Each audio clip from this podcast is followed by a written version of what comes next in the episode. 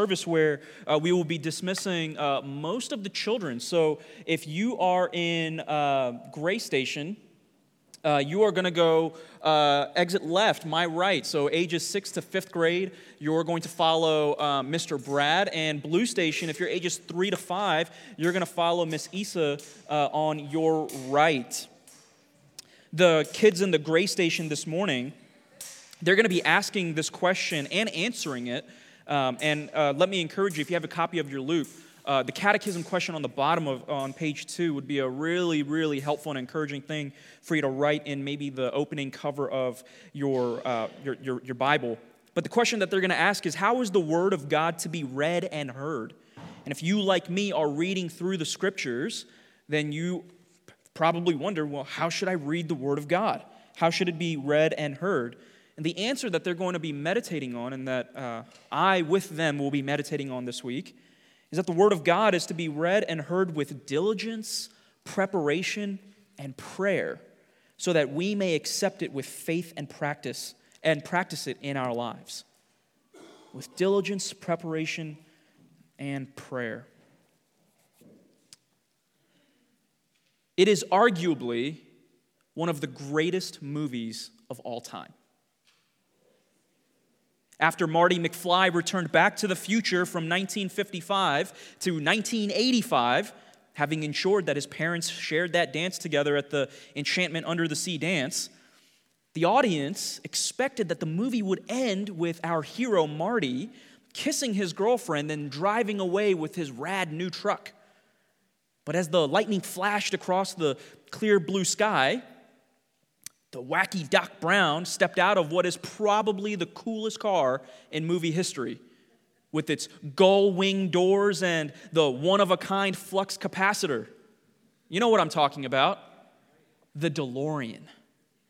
Dressed in strange futuristic clothing, Doc Brown frantically tells Marty that they now need to travel 30 years into the future, but this time, not to help his parents, but to help Marty and Jennifer's children. With Marty and Jennifer safely aboard, the DeLorean pulls out into the street, and Marty very astutely says, Hey, Doc, we better back up. We don't have enough road to get up to 88.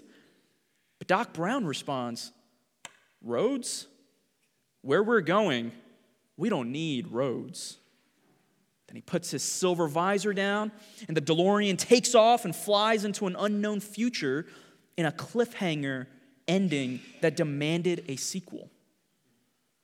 Cliffhangers are powerful tools in storytelling. They are memorable, they create a sense of tension and intrigue. Cliffhangers leave you asking, what's going to happen next? And maybe at the end of Back to the Future, you're wondering, how's that car flying now? Well, two weeks ago, we left off with a cliffhanger at the end of Esther chapter 4. We've been studying through this uh, story in the Old Testament, uh, the book of Esther, and last week we were considering with the lives of all the Jews within the empire in peril because of the wicked Haman's pride and hatred and skillful manipulation of King Xerxes uh, we saw that Mordecai implored Queen Esther to plead with the king to intervene and stop the impending genocide of their people. And at a life changing crossroad like none other, Queen Esther had to choose if she would risk her life to save her people or if she would remain hidden behind the royal Persian crown. With her decision made, she called on Mordecai to gather all the Jews in Susa to hold a fast, and she would risk her life to go before the king. Chapter 4, verse 17 concluded our uh, time together. Mordecai then went away and did everything as Esther had ordered him. So at the end of chapter 4, the reader is left asking, What's going to happen next? So let's answer that question this morning. Turn with me now to Esther chapter 5. If you don't have a copy of the Bible, uh, let me encourage you to use one of the black pewback Bibles, uh, the black hardcover ones in front of you. If you're sitting in the front row, it's underneath your pew. Uh, we're going to be uh, on page 486 in the black pewback Bibles. The larger numbers are the chapter numbers, and the smaller numbers are the verse numbers. And as we work our way through chapters 5, 6, and 7, we're going to observe four scenes through this portion of the story.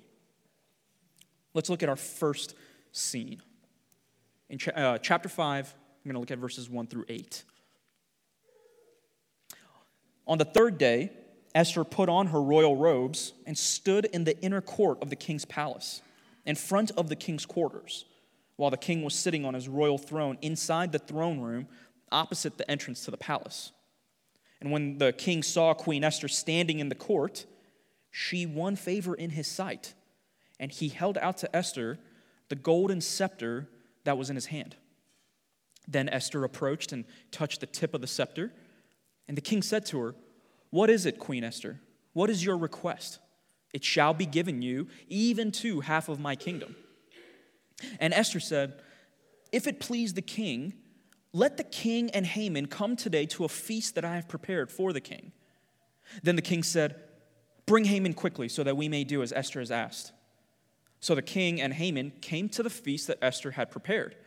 And as they were drinking wine after the feast, the king said to Esther, What is your wish? It shall be granted you. And what is your request? Even to the half of my kingdom, it shall be fulfilled. Then Esther answered, My wish and my request is, if I have found favor in the sight of the king, and if it please the king to grant my wish and fulfill my request, let the king and Haman come to the feast that I will prepare for them, and tomorrow I will do as the king has said. So it sounds kind of like another cliffhanger, right? So, as she did years ago, here she does again. When the king saw her, Esther once again just happened to win his favor and she was permitted to come into his presence in the court. You remember the last chapter that we looked at, Esther was concerned that if she were to come into the presence of the king, her life would surely end. But it just so happens that she wins favor. She's invited into his presence. And the favor that she won was significant. This wasn't just, hey, go ahead and come in. Look at how significant the favor was that she won with the king. The king was willing to give her anything she requested, even up to half of his kingdom. So this wasn't just one of those, you know, uh, for, uh, you know, just uh, statements of courtesy that you make to someone, knowing that that person's never going to actually ask you for something, right? No, the request could be made, and she could ask for anything. She was given a blank check from the king, and any request that she made could have been granted. But she makes a very careful request. Not exactly the kind of request that we would expect. She said, If it please the king, let the king and Haman come today to a feast that I've prepared for the king. So the king is ready to open up his uh, banks of generosity and Esther, rather than taking advantage, she says, Well, if it pleases you, why don't you come to dinner with me? Now, friends, if someone with limitless power and wealth offered you anything you desired, what would you ask for? Might be a question that uh, some of us uh, might daydream about when we're driving down uh, the highway. Esther could have asked the king for anything. She could have asked for riches.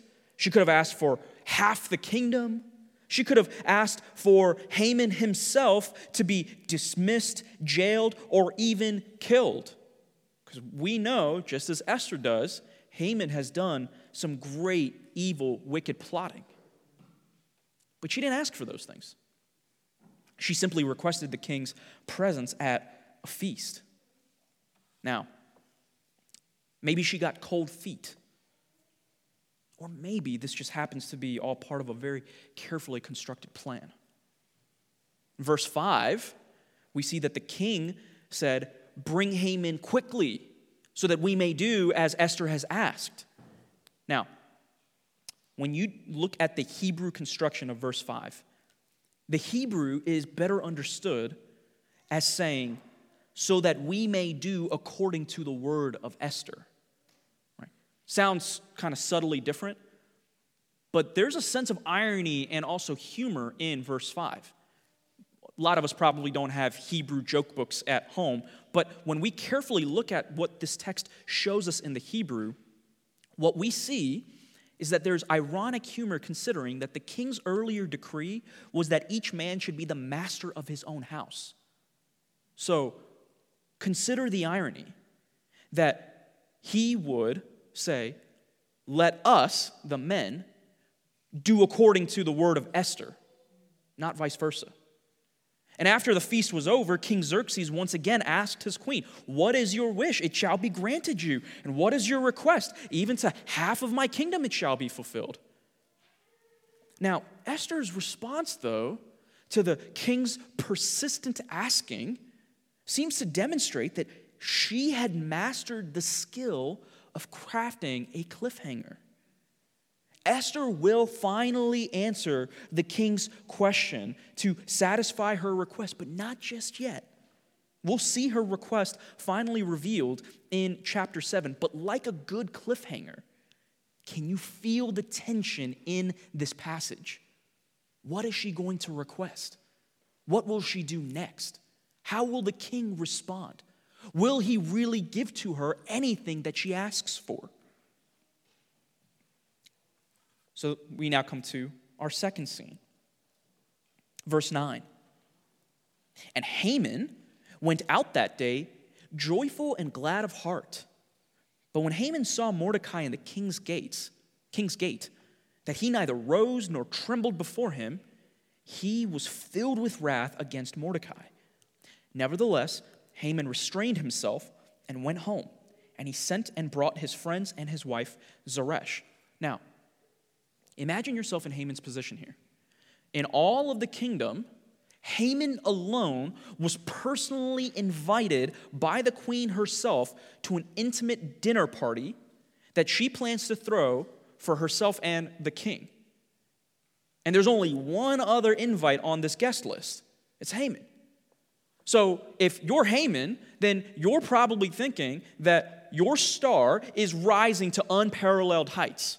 You have unparalleled influence, unparalleled power and wealth, and a close uh, position of influence to the king. And now his own wife invites you to dinner with them. But it would be long before his mood was soured. Seeing the defiant Mordecai neither rising before him nor trembling, Haman was once again filled with wrath against Mordecai. Now look at verse 11. And Haman recounted to them the splendor of his riches, the number of his sons, all the promotions with which the king had honored him, and how he had advanced him above the officials and the servants of the king. Then Haman said, Even Queen Esther let no one but me come with the king to the feast she prepared. And tomorrow also I am invited by her together with the king. Yet all this is worth nothing to me so long as I see Mordecai the Jew sitting at the king's gate. And then his wife Zeresh and all his friends said to him, Let a gallows uh, 50 cubits high be made, and in the morning tell the king to have Mordecai hanged upon it, then go joyfully with the king to the feast. This idea pleased Haman, and he had the gallows made. Unparalleled power, wealth, influence, position Yet all this is worth nothing to me. Despite how grand Haman's advanced position was over all the others in the empire, the splendor of his riches, the number of his sons, all his promotions and the king's honor, all of these were worth nothing so long as Mordecai the Jew sat at the king's gate. So, as long as Mordecai was alive, Haman, in a sense, could not live. If it wasn't clear by now, brothers and sisters, when we read a passage like this, we are meant to understand that obtaining a position of unparalleled significance, wealth, and influence was not enough for Haman. What he craved was being seen as significant. It wasn't enough that he possessed it, everyone must see that he possessed it, that he alone held it. When his fragile ego was stroked favorably, Haman went out that day joyful and glad of heart. But when the idols of his heart were threatened, as with Mordecai once again refusing to give Haman honor, he was consumed with fury. Does that describe you, brother and sister? Do you find yourself at times waxing and waning from rejoicing to feeling anger and hatred because there is something that you desire and crave to possess that you just can't grasp. Now, if Mordecai was the problem, what then would be Haman's solution? So, who doesn't want a helpful spouse and some helpful friends providing helpful counsel? Their counsel to Haman was that he should have a gallows built about 75 feet high and then convince the king to hang Mordecai on it and then go enjoy dinner. Friends, if you have a friend in your life that tells you, hey, you should go do this really, really bad, wrong, evil thing and then go eat dinner, you should not be friends with that person anymore. The only thing that would satisfy Haman's pride filled heart was the unjust murder of an image bearer of God. And notice Haman's reaction. This idea pleased Haman, and he had the gallows made. Sin pleased Haman. And this wasn't just like a, oh, yeah, that sounds good. No, the, the idea behind this unjust killing of Mordecai pleasing Haman is this felt right. This evil was the right thing to do for Haman. Sin pleased him, it brought pleasure to him. It brought a kind of joy and happiness and satisfaction that nothing else could, especially leaving Mordecai alive. The idea of his enemy being hanged and then Haman feasting with the king was pleasing. And the author, when we when we come to this passage, the author is painting a tense and dark picture in the scene because if you remember the previous chapters, if Haman could so easily manipulate the king to wipe out all the Jews, then surely hanging just one Jew should not be too difficult. For Haman, the satisfaction of his sinful pride and its demand for honor and respect outweighed the value of human life. But there's another sense of irony in this picture. Because even the size of the gallows that Haman was counseled to have had made would have literally elevated Mordecai. Literally, 75 feet high. Mordecai's death would have drawn all of the eyes of the city of Susa up to him and away from Haman, the very thing Haman cannot tolerate. Do you sense here the absurdity of wickedness and evil and sin? Friends, sin is absurd, period. It's wicked. It does not make sense. If at any point you feel tempted to go sin willingly, a helpful question to ask is according to the Lord's word, is this reasonable? Sin is never reasonable, and it is always absurd. Sin and the temptation to sin will always lead you down a path of absurdity and stupidity. And you, in Christ, do not have to take that path. Now, let's go back to Haman. One uh, author uh, said that Haman is a case study in what happens in our hearts when our idols are challenged. Haman had made public recognition his idol, and the result was that as long as he was receiving adulation, he felt great. However, when the achievement of his goal was challenged, he responded by lashing out in rage and seeking to feed his idol through boasting. Even though he still possessed unparalleled power in the kingdom, that was not enough. There was a void at the center of his life that no amount of success could fill. Friends, if you are a Christian, then you should know that we are not exempt from the kind of idolatry that Haman was consumed with.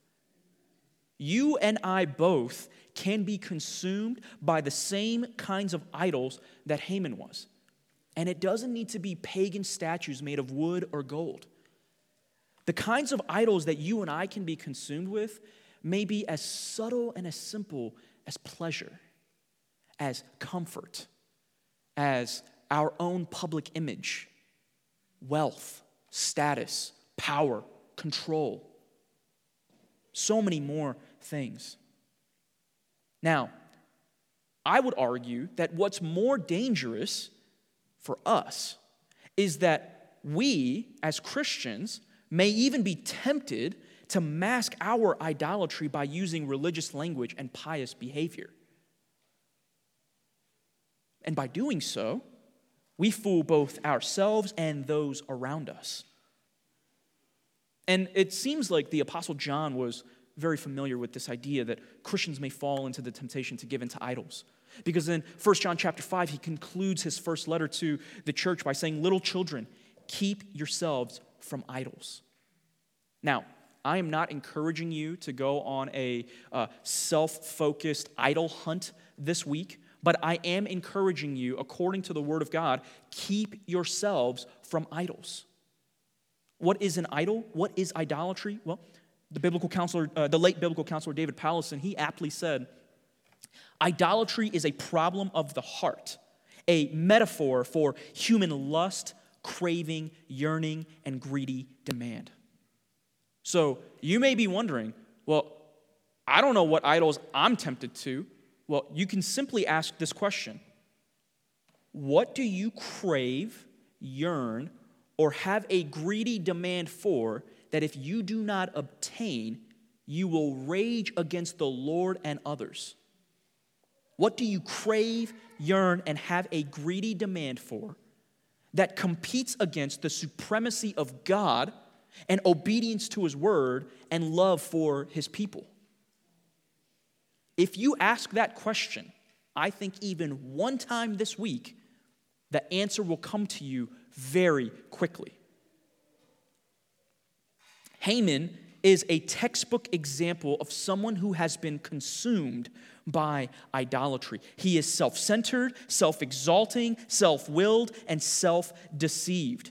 He has been consumed by the voices, values, and the vanities of the Persian world. And like the devil himself, Haman is an active enemy who craved, schemed, lied, tempted, deceived, enslaved, accused, and murdered. Haman is not the kind of man that you want to look like.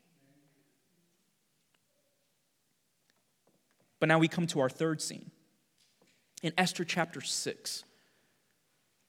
So turn with me to Esther chapter 6, starting in verse 1. On that night, the king could not sleep. And he gave orders to bring the book of memorable deeds, the Chronicles, and they were read before the king. And it was found written how Mordecai had, to- had told about Bigthana and Teresh, two of the king's eunuchs, who guarded the threshold and who had sought to lay hands on King Ahasuerus. And the king said, What honor or distinction has been bestowed on Mordecai for this? The king's young men who attended him said, Nothing has been done for him. And the king said, Who is in the court? Now, Haman had just entered the outer court of the king's palace to speak to the king about having Mordecai hanged on the gallows that he had prepared for him. And the king's young men told him, Haman is there, standing in the court. And the king said, Let him come in. So we now come to the scene where it just so happened that on that night the king could not sleep. Unlike King Nebuchadnezzar, who was kept awake by a dream from God in Daniel chapter 2, or Darius, who couldn't rest because he was so troubled by Daniel's probable fate in the den of the lions in Daniel chapter 6, we're not told by the author why Xerxes could not sleep. We're just told that it just so happened that he couldn't. And with every kind of pleasure at his disposal, even a harem full of women for his use, Xerxes just so happened to choose to occupy himself with a reading of the official government records. What can be more boring and quicker to put you to sleep? So, as the Chronicles were read, it just so happened that the king has now learned that Mordecai was the one who foiled the plot of the two eunuchs who sought to kill King Xerxes, King Xerxes so many years uh, ago, back in Esther chapter 2. And what's more is that he learned that no reward was bestowed on Mordecai for his great act of loyalty and service. It is strange that in a uh, culture and a society where acts of loyalty and service are to be rewarded by those who uh, are in power, Mordecai did not get rewarded. So, what would be done about this? Well, it just so happened that as the king asked who was in the court who could rectify the situation, Haman had just entered. Now, it's interesting timing here that as the king can't sleep and he's having the chronicles read, we're not told how much time has lapsed, but while the king is unable to sleep, Haman is just rushing in to come into the king's presence. Kind of gives you an idea of what Haman's mission was. He needed to quickly get the king's attention. Verse 6 So Haman came in, and the king said to him, What should be done to the man whom the king delights to honor? I encourage you to underline this phrase the man whom the king delights to honor. Verse 6 again. And Haman said to himself, Whom would the king delight to honor more than me? Now, in the story of Esther, there it's full of plotting and scheming, but interestingly, in verse 6, this is the only time in the entire story that we see a thought. He, Haman says to himself, Whom would the king delight to honor more than me? So, this phrase, the man whom the king delights to honor, this is going to be an important phrase in this chapter because it's repeated six times. So, life is going to be good for the man whom the king delights to honor. And Haman is no dummy. He knows.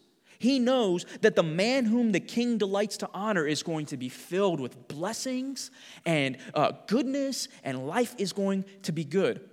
But we're going to see an interesting contrast here. Whereas Esther was quick to show subtlety and quick to be slow to reveal her desire, Haman, on the other hand, was ready to strike while the iron was hot. Look at verse 7. And Haman said to the king, For the man whom the king delights to honor, let royal robes be brought, which the king has worn, and the horse that the king has ridden, and on whose head a royal crown is set.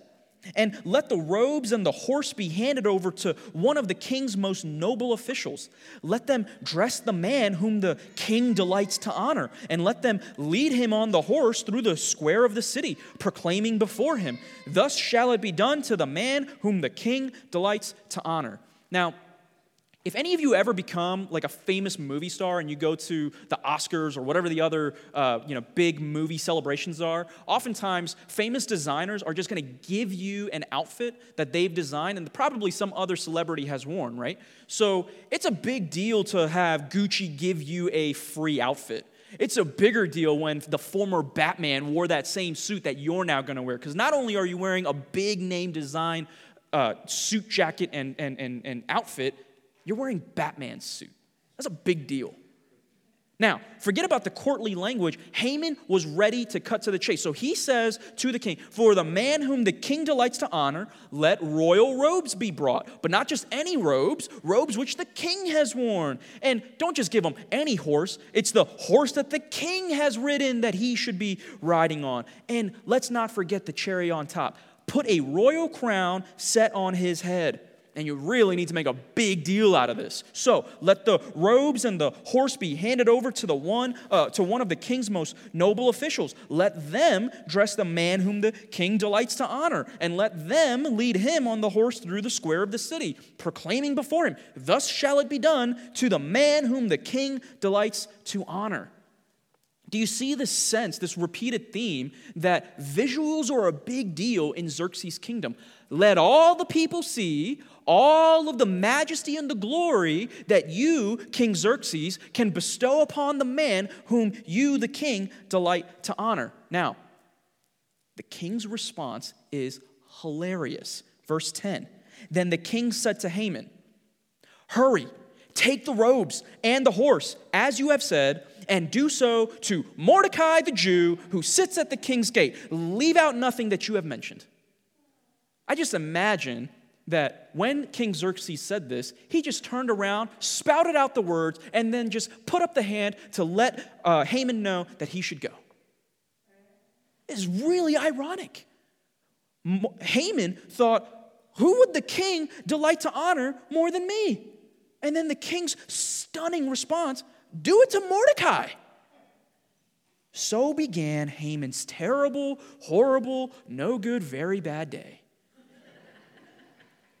Imagine Haman's face when he discovered for whom these honors were actually intended. The honors he coveted above all else were to be bestowed on Mordecai the Jew, his prime enemy. And worst of all, he personally would be the one to proclaim Mordecai's elevation. Now, being an inside man and knowing how the system works and knowing how the gears of the empire spin, Haman knew he could not defy the king's command. So, verse 11. So Haman took the robes and the horse, and he dressed Mordecai and led him through the square of the city, proclaiming before him, Thus shall it be done to the man whom the king delights to honor. Then Mordecai returned to the king's gate, but Haman hurried to his house, mourning and with his head covered. It's really, really interesting. Haman was really hoping that his head would be covered with a royal crown. And instead, his head is now covered in royal shame. Did you notice how this whole affair of honor and humiliation concluded? Mordecai simply returned to the king's gate to continue his royal work as an official. But Haman was utterly humiliated and he was mourning. It's the complete opposite. It's a complete reversal of Mordecai's situation in previous chapters. When it was found out that all of the Jews would be wiped out by Haman's evil edict, Mordecai was weeping and mourning and lamenting. And now, when Haman is royally humiliated, it is Mordecai who is honored and Haman who is mourning. Verse 13, we find our beloved uh, spouse of Haman and his friends again. Verse 13, and Haman told his wife Zeresh and all his friends everything that had happened to him. Then his, wife, uh, then his wise men and his wife Zeresh said to him, If Mordecai, before whom you have begun to fall, is of the Jewish people, you will not overcome him, but will surely fall before him. It's got to be really hard when you're having a really hard day and you come home and your spouse says, Sucks to be you. Whereas in chapter 5, Haman recounted to his wife and friends his unparalleled greatness, here he now recounts his unparalleled humiliation. And in Esther chapter 4, it was the Jews who were seen mourning, and now it is Haman who is seen mourning, not just privately, publicly. There are people around him who see him mourning, and he tells him why he is mourning. Kind of like when Haman approached the, the, uh, the, the, the, queen's presence through his, uh, her eunuch and explained to her everything that had happened to him. Now it's Haman mourning. And rather than finding words of comfort from his friends and his wife, Haman is met with a warning that his fall before Mordecai hasn't ended, it has only just begun. And this is a really interesting detail because nowhere are we told how Haman would fall. Rather, providentially, perhaps, Haman is notified that his demise was only beginning. His very helpful wife and very helpful wise friends tell him, Look, man, if he's Jewish, you don't stand a chance. Now, why would his wife and friends just happen to say such a thing? A very interesting conversation that the author just happens to record here for us. Verse 14, where we conclude with our third scene. While they were yet talking with him, the king's eunuchs arrived and hurried to bring Haman to the feast that Esther had prepared. Maybe you forgot there was another feast that was coming because it looks like Haman was a little preoccupied with his own self pity. So we now come to our fourth scene Esther chapter 7. So the king and Haman went in to feast with, with Queen Esther. And on the second day, as they were drinking wine after the feast, the king again said to Esther, What is your wish, Queen Esther? It shall be granted you. And what is your request? Even to the half of my kingdom shall be fulfilled. You know, maybe if they had movies back then, uh, Queen Esther would have asked, Good Lord, I would desire a DeLorean to be granted to me. I know I did until I realized it gets like nine miles per gallon. And it was a, a, a complete economic failure for uh, the DeLorean Motor Company. Anyway, at some point, the cliffhanger has to come to a resolution. And we're going to see that now. Verse 3 Then Queen Esther answered, If I have found favor in your sight, O king, and if it please the king, let my life be granted me for my wish and my people for my request. Did you notice the, the double request here? She says, If it pleases you, O king, spare my life and the life of my people. That's my request. I don't want anything else, just this. Verse 4 For we have been sold, I and my people to be destroyed, to be killed, and to be annihilated. Now, did you notice she's just simply quoting Haman's edict here? Right? Better be real careful when you put something in writing. If we had been uh, sold merely as slaves, men and women, I would have been silent. For our affliction is not to be compared with the loss to the king. Verse 5 Then King Ahasuerus said to Queen Esther, who is he and where is he who has dared to do this? All right, another cliffhanger. You feel the tension here. Esther could have properly and very rightly responded as Nathan did in his confrontation with King David in 2 Samuel chapter 12, and she could have easily said to King Xerxes, You are the man. None of this could have happened without uh, the king uh, not having been complicit by giving his approval to Haman's evil plan. But with the king who just happened to be sufficiently enraged, it's now time to pull the sheet for the big reveal. Here's the moment that the readers have been waiting for, that the king has been waiting for. Verse 6 And Esther said, A foe and enemy, this wicked Haman then Haman was terrified before the king and the queen. And the king arose in his wrath from the wine drinking and went into the palace garden. But Haman stayed to beg for his life from Queen Esther, for he saw that harm was determined against him by the king. The plot is exposed and the villain is finally revealed. Haman's only possible reaction before the king and the queen was stunned terror.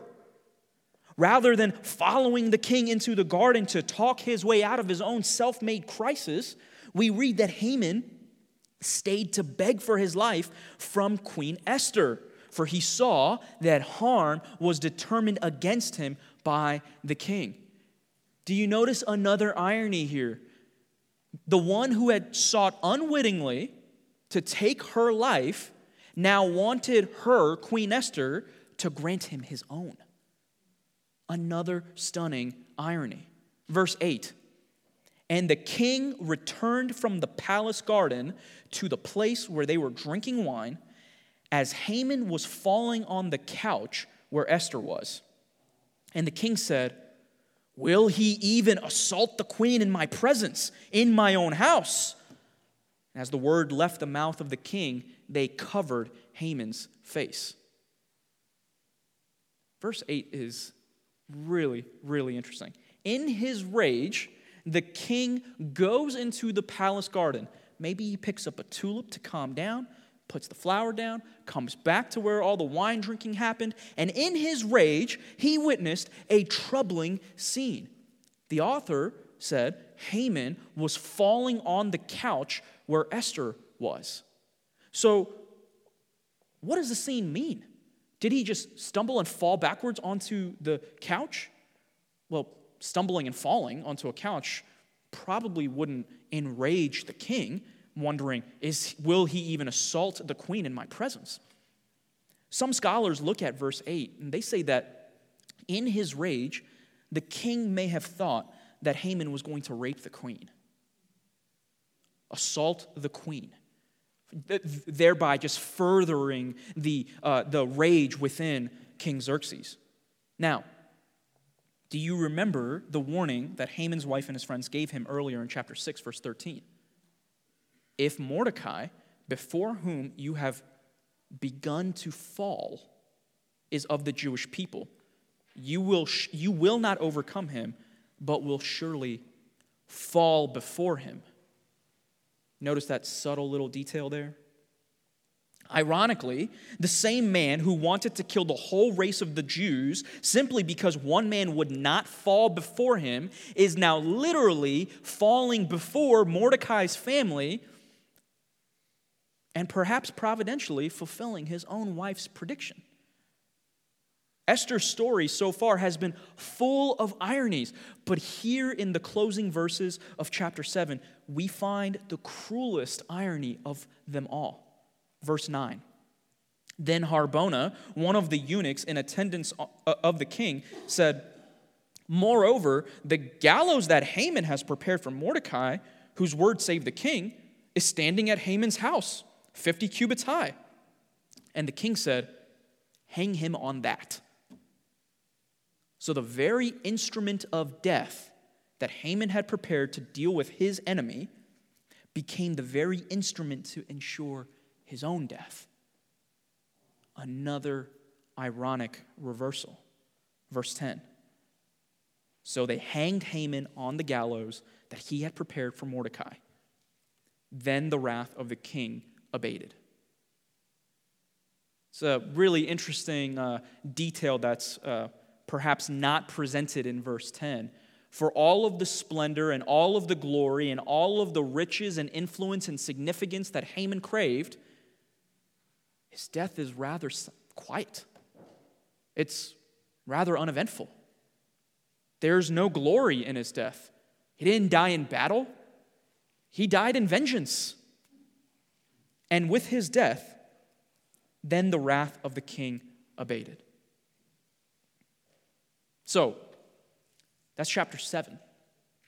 And with Haman dead and the wrath of the king now satisfied, just like when Marty McFly returned to 1985, you would think that the death of Haman, the enemy of the Jews, would be the end of the story. The good guy won, the bad guy lost, that's the end. But notice, even with the villain's death, the danger and terror of his evil edict still remained intact. Esther and her people were not out of the woods just yet we are left once again, in a sense, with another cliffhanger. The enemy is dead, but the threat still remains. And that's how chapter 7 ends. And like the Jews in Susa, dear Christian, our enemy is defeated. But Christians still live on dealing with sin and suffering threats and dangers, even death. You know, if you're not a Christian and you're here visiting with us this morning, we're really glad you're here. You may have this idea that Christians just rely on Christianity because it provides a little bit of comfort and security from the big monster death. And you are partly right. But I'd encourage you uh, to hang around, uh, to talk with us some more, because there is much more to the safety and the security that Christians experience by believing upon Jesus Christ than simply just having a warm security blanket for when the nights get cold. There is coming a day when we will all face the great interruption that is death. But in Christ, we will never taste death. Not really. In Jesus, we need not fear death. Christians recognize that when Jesus died and rose again, he destroyed the power of death. 2 Timothy chapter 1 verse 10 Our savior Christ Jesus who has destroyed death and has brought life and immortality to light through the gospel. Christians recognize that when Jesus died and rose again, he destroyed the one who had the power of death. Hebrews chapter 2, verse 14. Maybe you remember from a couple of months ago when we were studying the book of Hebrews uh, in chapter 2. Since the children have flesh and blood, he too shared in their humanity, so that by his death he might destroy him who holds the power of death, that is, the devil. Christians recognize that since Jesus died and rose again, as, as, the Apostle Paul said in 1 Corinthians 15, verse 26, the last enemy to be destroyed, to be defeated, is death. Christians recognize since Jesus died and rose again, not even death can separate us from the powerful love of God. Christians recognize that there is coming a day when our great King will say, Death shall be no more. The death of death in the death of Christ means victory for all who would ever believe in him. And when our great King Jesus returns, he will defeat the last enemy, death, and death will be no more. You don't have to wonder if that's the case.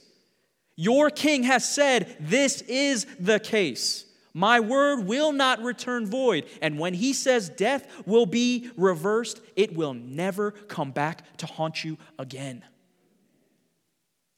So when we read a story like this, what can we learn? As God's people, what can we learn from seven chapters of this story? The Apostle Paul tells us in Romans chapter 15 for whatever was written in former days was written for our instruction that through endurance and through the encouragement of the scriptures, we might have hope. So, how does this story give us hope? If we read this story seven chapters in and we assume that all of these events were the result of coincidence, then we've misunderstood the story.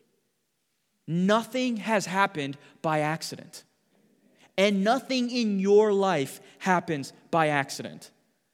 The word coincidence chance, luck, strike them from your vocabulary and replace them with something that the Bible actually says exists providence.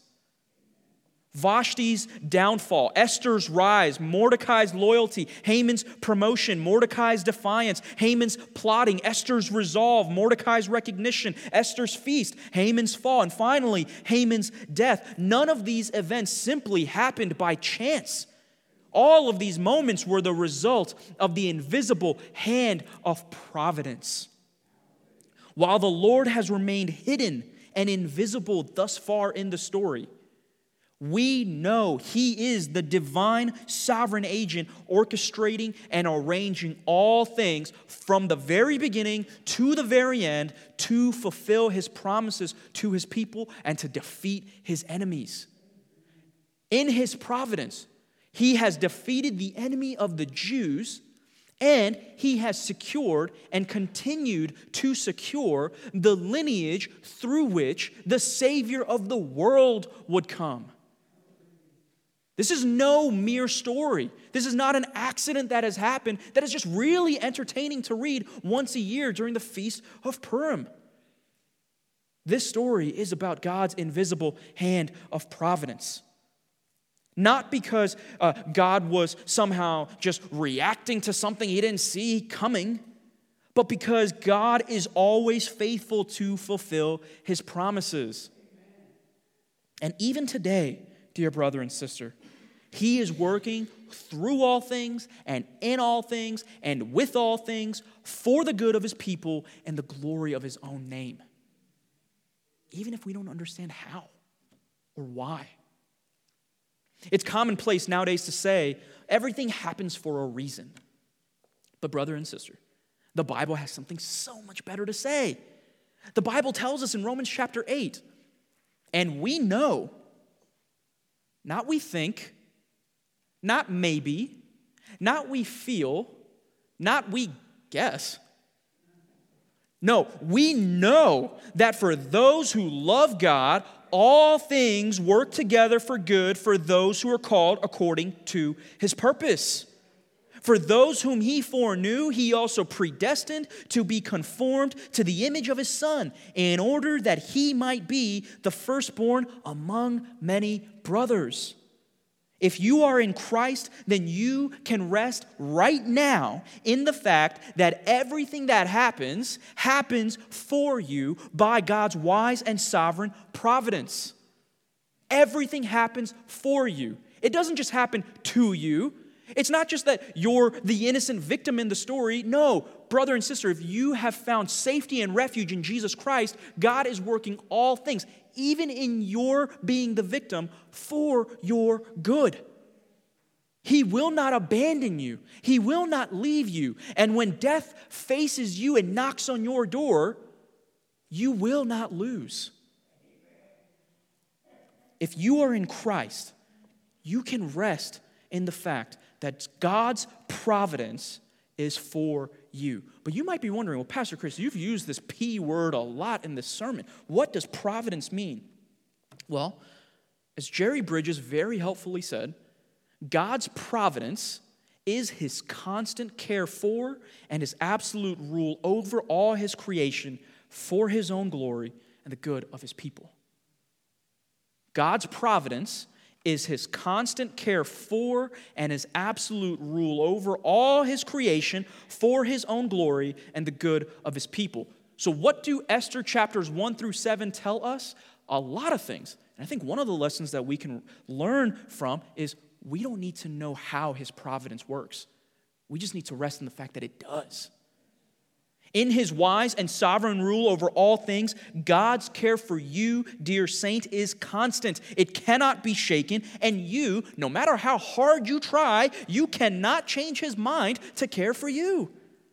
Through the good and the bad, the easy and the difficult, the, the, the, the light and the heavy, in life and in death, God's sovereign, mysterious, and often mind boggling providence demonstrates his care for his precious saints, and his providence will never fail you.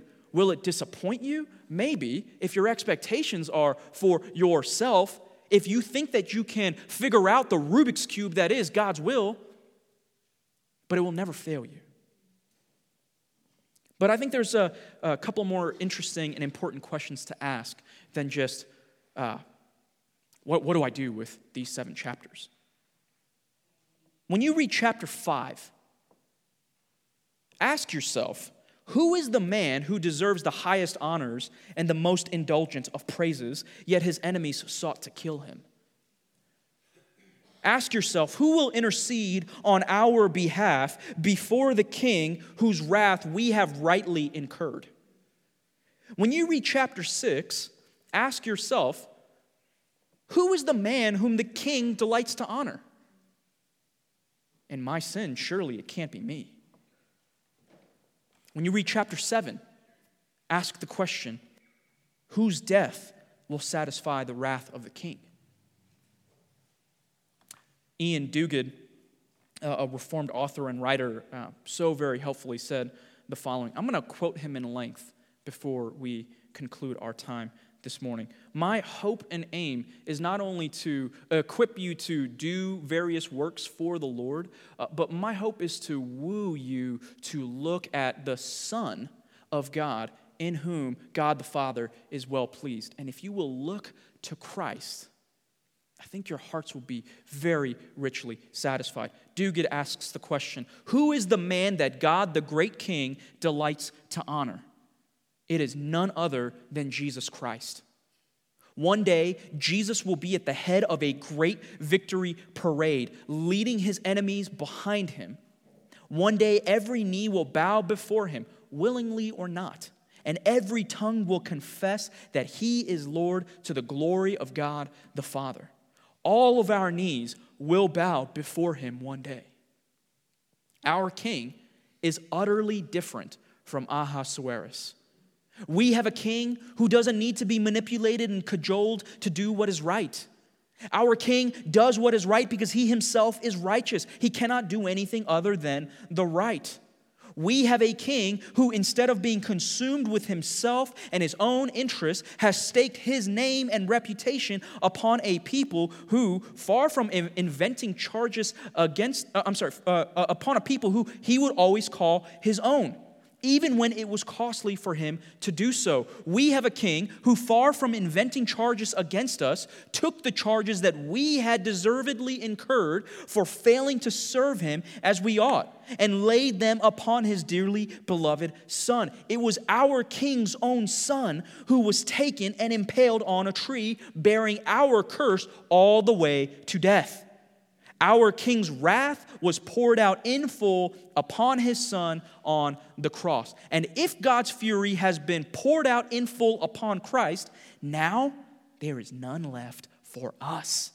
If our debt has been paid in full, now we are free to go. What is more, we are free to come into the king's presence as a dearly beloved son or a precious daughter, welcomed for Christ's sake.